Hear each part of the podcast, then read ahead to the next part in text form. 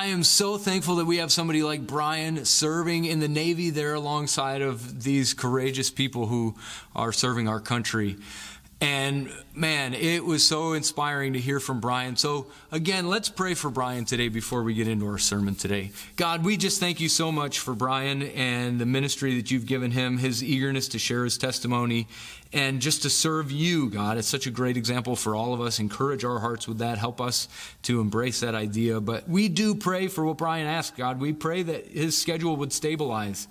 And uh, I know in the military, a lot of times that's uh, a hard thing, but God, we just ask that you would give him consistency in the people that he spends time with and in the environment that they're in, and that that environment would be conducive to relationship, to having good, meaningful conversations about who you are and the things that you've done, your love for people, and, uh, and that you just give Brian opportunities to continue to serve his peers and um, God to just make an impact in their lives in tangible, meaningful ways that communicate your love to them, that he would then have an opportunity to speak truth to them as well. So we're so thankful for Brian and we pray for your blessing on him and his work and, and his family. We pray in Jesus' name by your Spirit.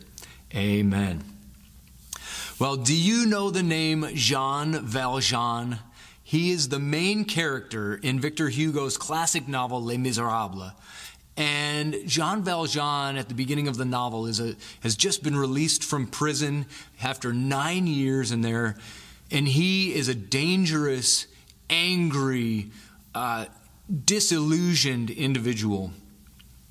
He, ne- he wasn't always like that, though. The, grind of being in prison, the coarseness of the other prisoners, the brutality of the guards, the desensitization of just being another number in the system wore away at him over the years. But when he had gone to prison, it was for a good reason. He had just been stealing bread in order to feed his family.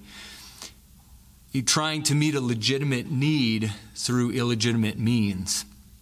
But shortly after the novel opens, Valjean encounters compassion and kindness unlike anything he's experienced. He's looking for a place to stay, and a country priest is the one person who will allow him in his home. Valjean rewards the priest's kindness the next morning by stealing all of his silverware. And as the police catch Valjean and then bring him back for his reckoning to the priest, Valjean has this encounter with absurd grace when the priest tells him that he had given the silverware to him, and why didn't he take the candlesticks along with them? And Valjean is just radically transformed in that moment because of this grace that he experiences, this mercy. And it changes his life for the next several years as he, inspired by this, now is generous to other people and cares for other people. But the misdeeds of his past still chase him, and until he deals with that, until he accomplishes justice, he is not free fully to be who he's supposed to be, what the purpose of his life is supposed to be, to freely give himself away in the way he's meant to. Well, we're continuing our series today. What were you thinking? We've looked at the Bible, God's special revelation of Himself that He's given to humanity. We've seen who God is and the fact that He exists as Trinity, three in one, last week. And today we look in the mirror. We look at who we are as human beings and how we deal with this problem of sin that we are born with. And so, as we jump in, we're going to look at Genesis 2. We're going to go right back to the beginning. This is one of two accounts about the creation that Genesis gives us. This one focuses in on the pinnacle of creation when God created the man and the woman. And so we're here in Genesis 2, beginning in verse 4. These are the generations of the heavens and the earth when they were created, in the day that the Lord God made the earth and the heavens. When no bush of the field was yet in the land, and no small plant of the field had yet sprung up, for the Lord God had not caused it to rain on the land, and there was no man to work the ground, and a mist was going up from the land, and was watering the whole face of the ground. Then the Lord God formed the man of dust from the ground, and breathed into his nostrils the breath of life, and the man became a living creature. And the Lord God planted a garden in Eden in the east, and there he put the man whom he had formed. And out of the ground the Lord God made to spring up every tree that is pleasant to the sight and good for food. The tree of life was in the midst of the garden, and the tree of the knowledge of good and evil. It's such a beautiful picture. It's so poetic. This initial setting for man. Uh, there are a few more details in the next paragraph here, but we'll jump down to verse 15 to keep the narrative going. The Lord God took the man and put him in the Garden of Eden to work it and keep it. And the Lord God commanded the man, saying, You may surely eat of every tree of the garden, but of the tree of the knowledge of good and evil you shall not eat. For in the day that you eat of it, you shall surely die. Then the Lord God said, It is not good that the man should be alone. I will make him a helper fit for him. Now out of the ground the Lord God had formed every beast of the field and every bird of the heavens, and brought them to the man to see what he would call them. And whatever the man called every living creature, that was its name. The man gave names to all livestock, and to the birds of the heavens, and to every beast of the field. But for Adam there was not found a helper fit for him. So the Lord God caused a deep sleep to fall upon the man, and while he slept, took one of his ribs and closed up its f- place with flesh. And the rib that the Lord God had taken from the man, he made into a woman and brought her to the man. Then the man said, This at last is bone of my bones and flesh of my flesh. She shall be called woman, because she was taken out of man. Therefore, a man shall leave his father and his mother and hold fast to his wife, and they shall become one flesh. And the man and his wife were both naked and were not ashamed. So we'll come back to this part about the tree of the knowledge of good and evil in a few moments.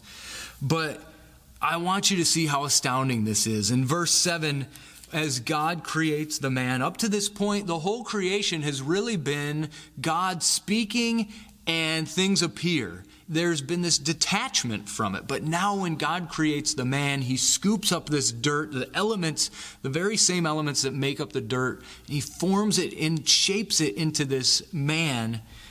And then he breathes his breath, his spirit, his pneuma, his wind, the breath of God into the man and it gives him life. It animates him. It's like divine CPR brings life to humanity there's this personal aspect to it, and it's such a beautiful picture. It, it should remind us of Jesus when he is healing people throughout his ministry on earth, the intimacy with which he breaks the barriers between people, he touches them as he heals them and puts his spit on their eyes, and they and, and gives them his spirit eventually, the breath of God coming in and empowering the man to live. Well, he, God also creates this beautiful environment. Man is a finite creature. He's going to get tired. He's going to need fuel and he's, he's going to need to be replenished. And so God provides for all of that. There's all the food that the man will need right here in the garden. But he's not only concerned about his belly, it's not all practical. There's an aesthetic sense of all this too. And in verse 9, the the trees that are good for food are also pleasant to the sight. And so there's this artistic sense to how God does these things. It's not just to feed the belly. Well, in, in verse 15, we see also that here, before sin enters the world, when things are good in the creation, work exists. Work is a good thing. God gave Adam work to do. He's to tend the garden and he's to look after these animals, right? And the work is a good thing because it's a way for Adam to serve God. It's a way for him to relate to God and, and to provide service in obedience to God's command and, and to represent God in this area that he's working, to take care of God's stuff, so to speak. And the stewardship of the animals is part of it. And it includes naming the animals, really taking charge of them. So we have kind of the first scientific classification system that comes about here. But despite all of these things, work being good, the animals, there is not a good companion for the man. It's not good for him to be alone. And this is such an important idea for us. It's not healthy for us to be introverts and recluses and loners in life. We see at the very beginning of the creation, even a relationship just with God is not enough. If I can risk maybe a, approaching a blasphemous comment there to say that God is not enough for, for the man, he needs a helper suitable for him. He needs a peer, somebody who is the same as he is. God is infinitely other they can have a relationship, but he is still not the same as the man, even though the man is created in his image. And so God provides graciously this helper, this companion, the woman, and he does it by taking a very piece of the man. There's this equal footing in how she's created, and she is flesh of his flesh, bone of his bone. And so there's this uh, certainty that the man is going to take care of this woman and care for her. Uh, Paul says in Ephesians 5, where he kind of elaborates what all this means for marriage, that a man doesn't hate his own body. He's going to nourish and take care of his own body, and that's exactly what he'll do for this woman here.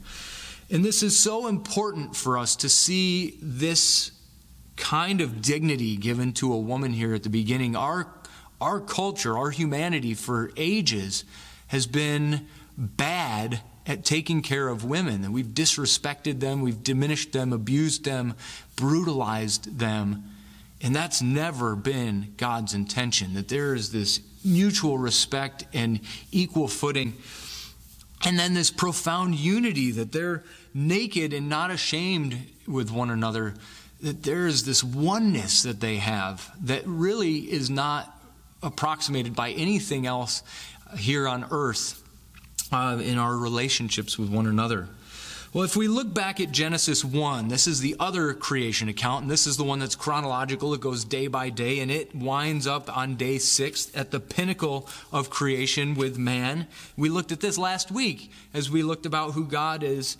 Uh, but in verse 26, God said, Let us make man in our image, after our likeness and let them have dominion over the fish of the sea, and over the birds of the heavens, and over the livestock, and over all the earth, and over every creeping thing that creeps on the earth.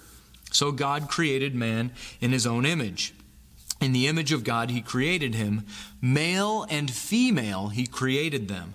And God blessed them. And God said to them, Be fruitful and multiply and fill the earth and subdue it and have dominion over the fish of the sea and over the birds of the heavens and over every living thing that moves on the earth. So, one important observation before we say anything else about these few verses.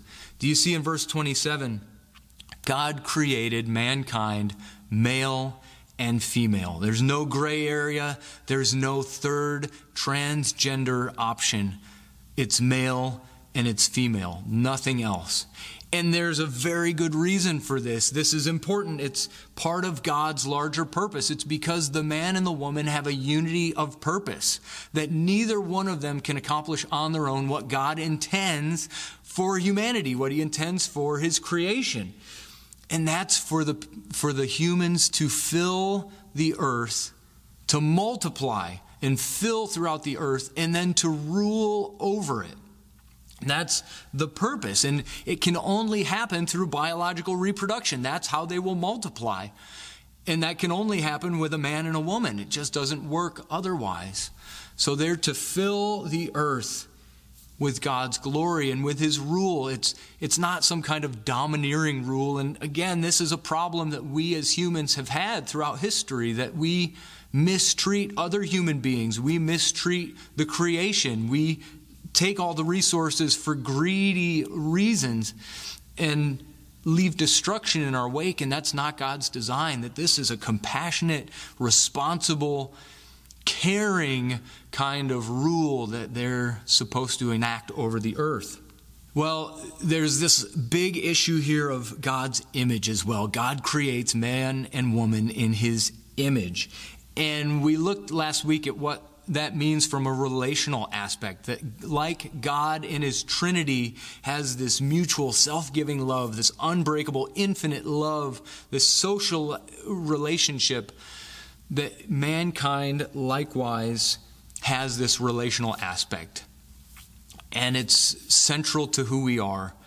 and it's part of our image in God. We see it in the relationship between the man and the woman, uh, but this is this is just who we are to be. We're not to be loners. But there's another aspect of God's image as well, and that's rationality. That mankind is unlike any other organism on the planet. That we have this ability to plan, to strategize, to hypothesize and predict, and then to enact our plans, and then to evaluate, to analyze, and then to remember, to create a storehouse of knowledge that we pass on to the next generation. And this is part of our intellect, and it's it mimics the character of God, the image of God, in the way He has created the earth, the way He superintends the earth. Another aspect of us being created in God's image is that we have a soul. We have this spiritual element to us that connects us to the spiritual realm. It provides our identity and our personality, uh, this unique character of who we are as individuals, a soul. And so, as God creates us in His image and, and tells us to multiply and to fill the earth, the whole idea is that we are to be these image bearers throughout the earth. We are to be a visual reminder of God's rule and His character. Wherever you go, when you see one of these little human beings walk around, it's supposed to make your eyes go heavenward to the God who put them there and whose image they bear. So we have received a glorious, invaluable heritage in how God has created us. This is astounding stuff as we look at this. God sees humans as the pinnacle of his creation. We're very good, and it has nothing to do with our own merit. It's simply because of God's grace. And that actually makes it all the more sad, all the more shameful when rebellion and sin come into the world in Genesis 3. Now, in Genesis 2:16 and 17, God gave a warning to the people. He told them not to eat from the tree of the knowledge of good and evil, and if they did, they would die. And so we'll see how all this takes place here in Genesis 3. Now the serpent was more crafty than any other beast of the field that the Lord God had made. He said to the woman, Did God actually say, You shall not eat of any tree in the garden?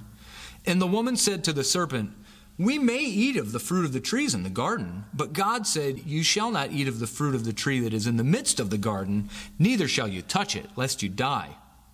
But the serpent said to the woman, You will not surely die, for God knows that when you eat of it, your eyes will be opened, and you will be like God, knowing good and evil. So when the woman saw that the tree was good for food, and that it was a delight to the eyes, and that the tree was to be desired to make one wise, she took of its fruit and ate. And she also gave some to her husband who was with her, and he ate. Then the eyes of both were opened, and they knew that they were naked. And they sewed fig leaves together and made themselves loincloths. And they heard the sound of the Lord God walking in the garden in the cool of the day, and the man and his wife hid themselves from the presence of the Lord God among the trees of the garden. But the Lord God called to the man and said to him, Where are you? And he said, I heard the sound of you in the garden, and I was afraid, because I was naked, and I hid myself. He said, Who told you that you were naked? Have you eaten of the tree of which I commanded you not to eat? The man said, The woman whom you gave to be with me, she gave me fruit of the tree, and I ate. Then the Lord God said to the woman, What is this that you have done? The woman said, The serpent deceived me, and I ate. The Lord God said to the serpent, Because you have done this, cursed are you above all livestock and above all beasts of the field. On your belly you shall go, and dust you shall eat all the days of your life.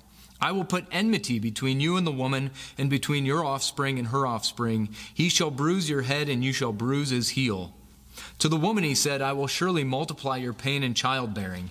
In pain you shall bring forth children. Your desire shall be for your husband, and he shall rule over you. And to Adam he said, Because you have listened to the voice of your wife and have eaten of the tree of which I commanded you, you shall not eat of it. Cursed is the ground because of you. In pain you shall eat of it all the days of your life. Thorns and thistles it shall bring forth for you, and you shall eat of the plants of the field. By the sweat of your face you shall eat bread till you return to the ground. For out of it you were taken, for you are dust, and to dust you shall return. The man called his wife's name Eve because she was the mother of all living.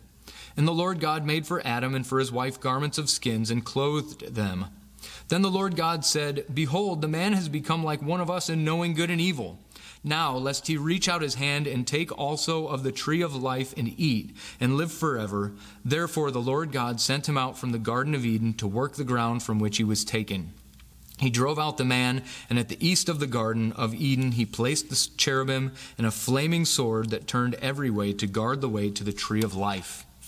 So, as we see the entry of sin into the world, there are some circumstances that lead to this here. It all begins with the temptation from the serpent in verse 1.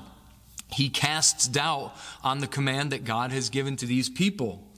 And we can see the woman's confusion as she deals with this doubt. In verse 3, she adds to the commandment of God. This is something that we have done throughout the ages, that we don't just rest in the simplicity and the perfection of God's commands, we want to add so much to it a lot of the time and have these legalistic commands.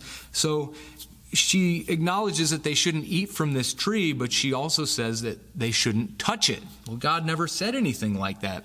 Of course, Satan doesn't bother to correct her, the serpent doesn't bother to correct her. Uh, he just continues on but he now directly contradicts God. It's a, it's a direct affront. He, he says, Surely you will not die. And what's really sinister here is that he's speaking truth when he says this. It all comes down to what's meant by death. The serpent is saying, Yeah, this isn't clutch at your neck, keel over, and die right away, physical death. The death God was talking about is much more significant. It's spiritual death. It's the death that occurs when these image bearers choose to not do what God told them to do, when they choose disobedience over obedience. And they break that image that they've been given. And so there's this spiritual death that comes in, and it's all because Satan pits the woman's desires against God's command and her willingness to obey him. And the progression that, that we see here in Genesis 3 6 is similar to what 1 John 2.16 tells us about how sin kind of percolates and then uh, flourishes in our own lives. This idea that the desires of the flesh and the desires of the eyes and the pride of life lead us to sin. And this is the progression this woman goes through. Paul tells Timothy in 1 Timothy 2:14 that the woman was deceived. And that's because we we understand that it was the man who got the direct instruction from God not to eat this fruit. We don't see the woman hearing that directly from God. And so the way she would have heard this, if she ever did at all, was through Adam. And so, who knows whether Adam made the mistake about touching it or didn't faithfully pass this on or just what happened. But what we do know is that when Adam takes this fruit and eats it, he knows where it's coming from and he's heard from God what he should be doing. And so, this is open rebellion for Adam. The impact of the sin here is far reaching. Immediately, these two people lose their innocence and their eyes are open to a reality far beyond the good and the perfect that they've experienced up to this point. They have shame because of their nakedness, and with this inadequacy, they try to use their own invention to cover up their shame. There's guilt now. God comes to the garden and they're used to being confident in his presence, having open access with him, but now they don't want to be in his presence. They can't be in his presence because that fellowship has been broken. His holiness can't have sin in his presence, and, and they know that. They have this guilt. Not only is the relationship between them and God fractured, but the relationship between man and woman is fractured. When God asks man to give an account for what's happened, he immediately blames the woman. And the woman can't be forthright with God. She has to blame the serpent when, when he asks what's happened. We, uh, we don't see any kind of sense for repentance here when wrongdoing has taken place. There's no apology. And so these are broken, flawed, sinful human beings now. And in response, God curses the serpent, uh, who we understand to be Satan. Uh, there's the curse upon the woman. She, and we see part of this is going to be that her desire will be for her husband. This isn't a good thing. It means that she's going to want to own him. She's going to want to tell him what to do. But he shall rule over her. So he's not going to respond well to that. And he's going to want to dominate her. Some of these things that we talked about earlier. It's not going to be healthy in their relationship. And there's work is now going to be marred because of this rebellion. That work will not be pleasurable. It will not be fulfilling for man to, to go and do these things that he has to do to, to feed himself. But the, the creation itself is now cursed as well the animals, the ground. This is far reaching consequences of the rebellion here. We see in Romans 8, Paul talks about that the crea- creation groans and suffers the pangs of childbirth. And that's part of the creation taking place. We see also that there is going to be this enmity between mankind and between the serpent. And again, we understand the serpent to be some kind of manifestation of Satan.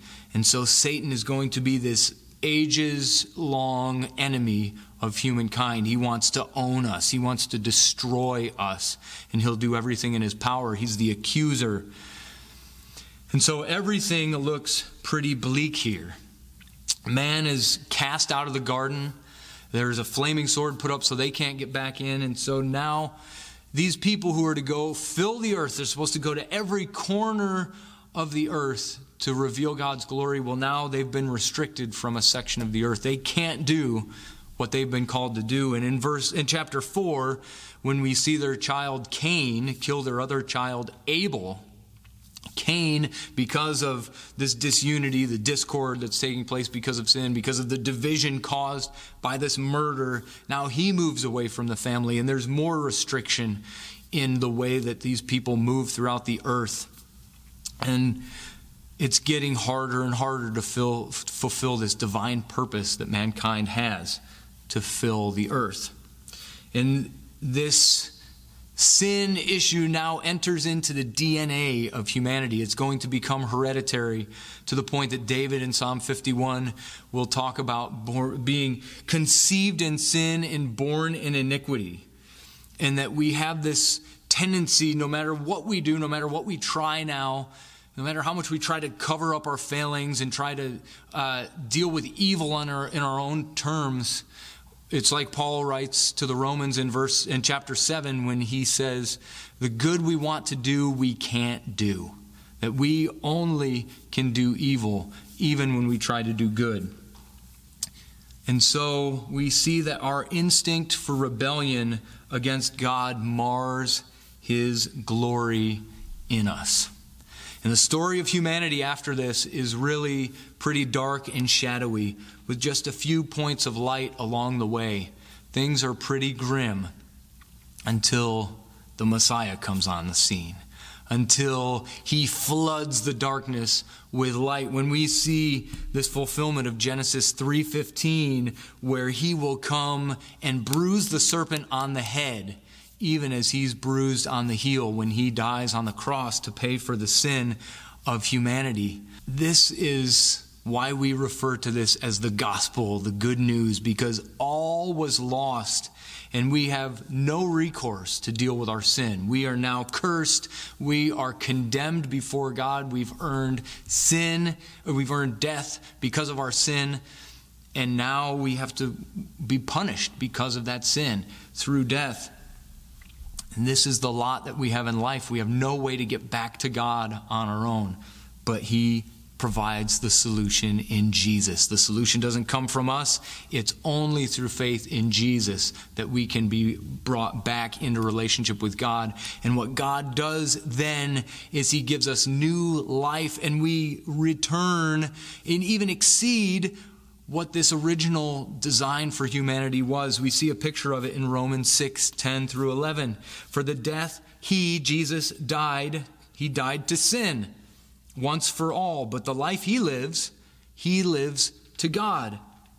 So you also must consider yourselves dead to sin and alive to God in Christ Jesus. He is our way back to this original design for our humanity. Now we can return to God's intended design for humanity through faith in Jesus. We're free from our natural tendency to sin. We have power to resist sin and overcome temptation.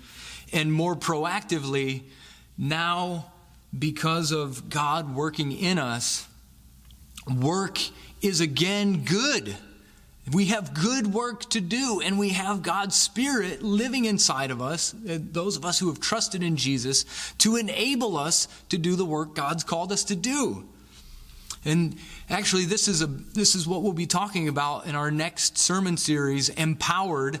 We'll be uh, going through in the next year here this idea that we are, we are free, fueled, and fitted out to flourish as we walk by the Spirit, as we live out our calling in the Lord. That He's taken our desires and our passions, which under sin would lead us to sin, but He's redeemed them. He's sanctified them now so that our desires and our passions become ways for us to relate to humanity and for us to have joy in living and to reveal who God is to the world around us some of the things that transform now because of this redeemed humanity that we have obviously our relationships to one another so central to us being image bearers.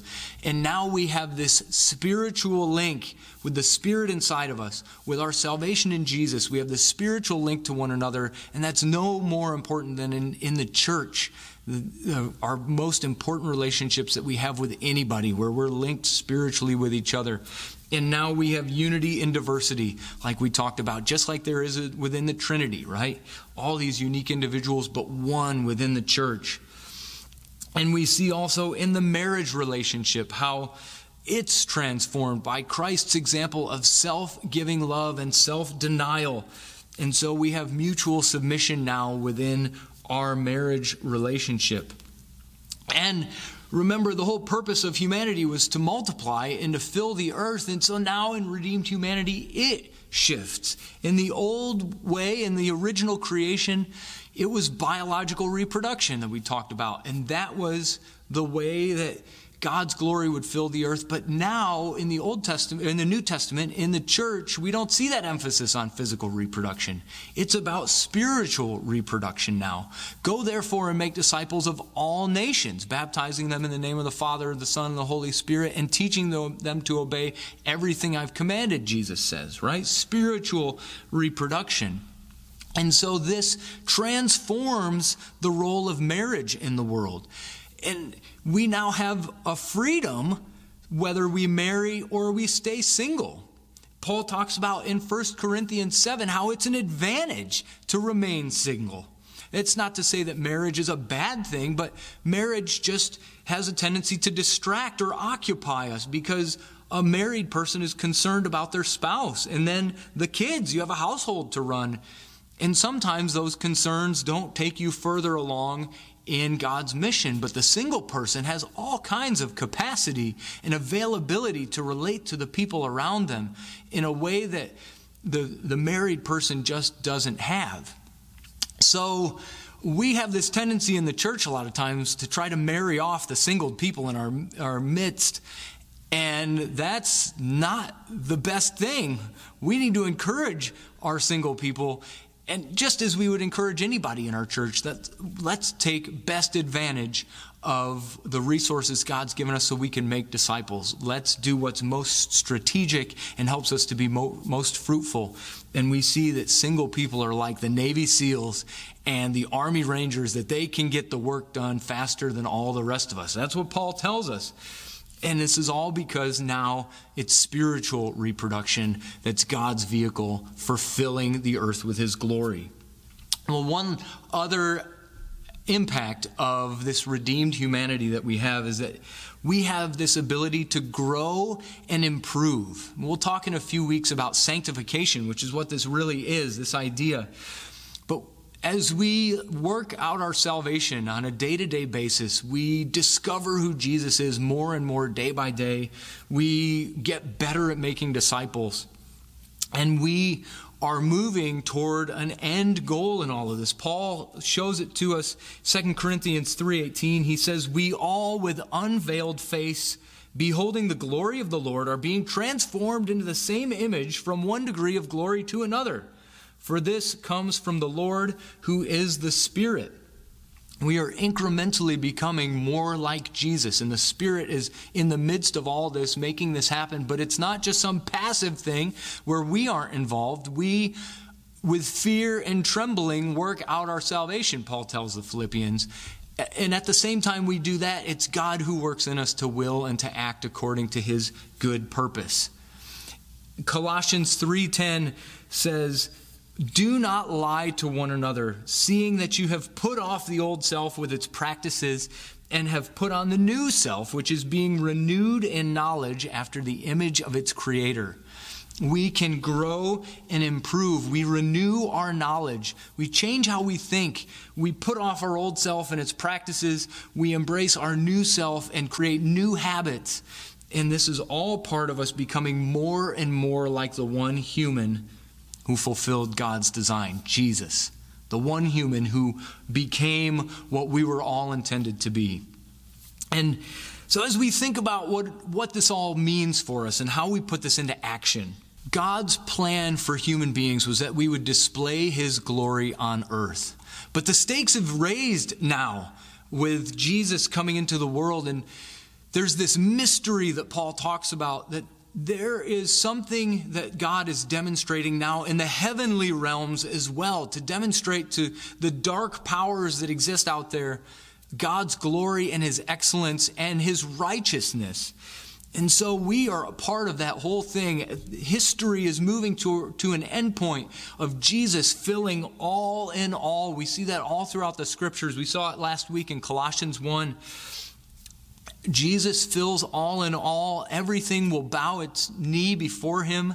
And we as followers of Jesus, are his fullness. We are his ambassadors in the world, we are his representatives. And so we are to fill the world with God's glory through faith in Jesus.